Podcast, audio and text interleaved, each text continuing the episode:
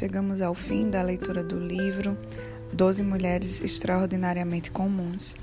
E agora o John MacArthur, o autor do livro, ele faz um resumo. As doze mulheres cuja vidas, cujas vidas acabamos de estudar são uma amostra representativa de todas as mulheres que as escritoras elogiam. Todas elas, juntas a todas as outras mulheres da Bíblia e mulheres de Deus que aparecem nas páginas da Bíblia, possuem várias características em comum. Em primeiro lugar, e de forma importante, a fé e a esperança delas eram absoluta e categoricamente cristocêntricas. Essa é a verdade única, básica e dominante que surge do estudo de todas as mulheres piedosas das Escrituras. E confio que isso tenha sido passado claramente enquanto você percorreu seu olhar por todo esse livro. O ponto principal que elas nos ensinam é centralizar nossa vida, nossa fé e nossa expectativa, nossa perspectiva em Cristo somente nele. Afinal de contas, essa é, de forma resumida, a mesma reação que o Evangelho exige de nós. Não é somente o tema central proclamado pelas mulheres da Bíblia, é o coração de toda a mensagem bíblica. Observe, além disso, que as lições principais da vida dessas doze mulheres tratam todas sobre o caráter espiritual e a virtude feminina. As mulheres cujas vidas nós nos dedicamos a estudar não são inesquecíveis somente por causa da sua beleza física, da sua habilidade natural ou das suas conquistas pessoais ou de alguma posição que alcançaram. Não se destacaram por nenhuma dessas razões típicas pelas quais algumas mulheres são celebradas nos dias atuais. A maioria delas não se casou para ter qualquer tipo de fama ou influência. Você notou que nenhuma de nossas doze mulheres extraordinárias é reconhecida exclusivamente por causa da, da pessoa com a qual ela casou? A identidade ou a reputação delas não vem do marido. A maioria delas veio a ser nenhum tipo de celebridade aos olhos do mundo. Dentre as 12 mulheres que estudamos, nenhuma delas se tornou famosa por causa da sua carreira, de alguma conquista desse mundo ou de algo que poderia destacar aos olhos de um observador cultural. Todas eram basicamente honestas em todos os sentidos da palavra, como convém a mulheres que professam adorar a Deus. 1 Timóteo 2,10. Francamente, algumas dessas mulheres nem seriam consideradas importantes se não fossem destacadas nas Escrituras como mulheres de fé. Então somos trazidos de volta mais uma vez à questão da fé que elas tinham. Guarde bem isso. A fé era a raiz e a essência principal de tudo que faz dessas mulheres extraordinárias, mas em nenhum caso a excelência delas exemplificam de algum modo importante. Mas em nenhum caso a excelência delas para na simples fé. O fruto da sua fé era virtude.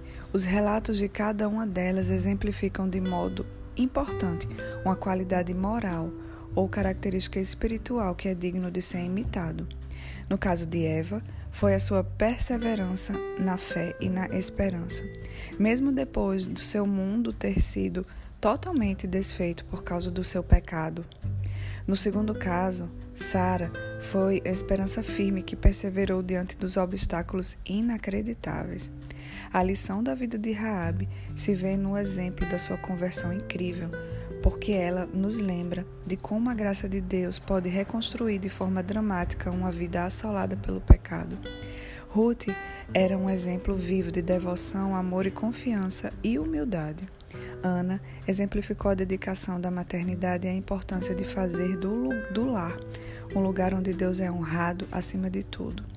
Maria, mãe de Jesus, foi o modelo da submissão humilde. A profetisa Ana foi um exemplo adequado de como ser uma testemunha fiel da graça e da glória de Deus.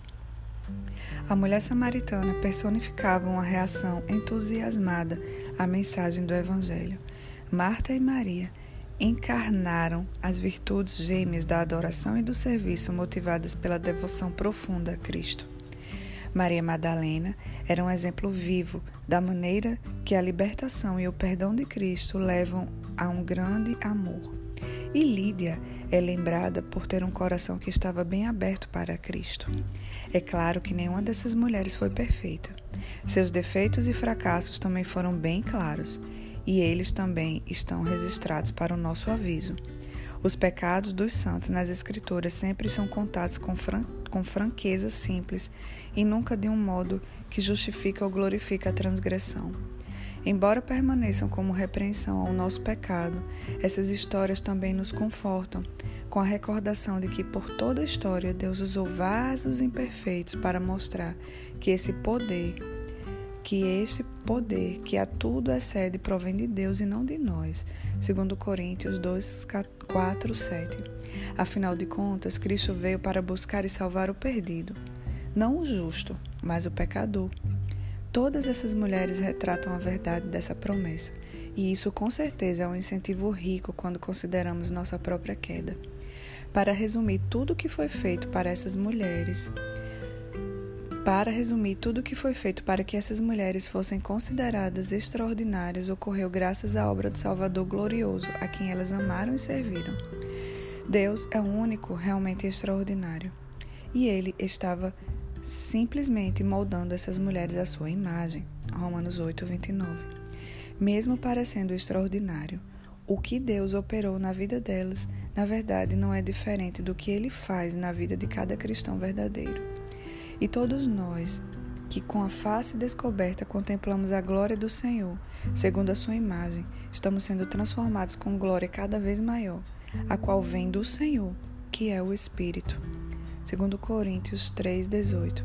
Que os resultados extraordinários desse processo sejam a experiência diária de sua vida. Em nome de Jesus.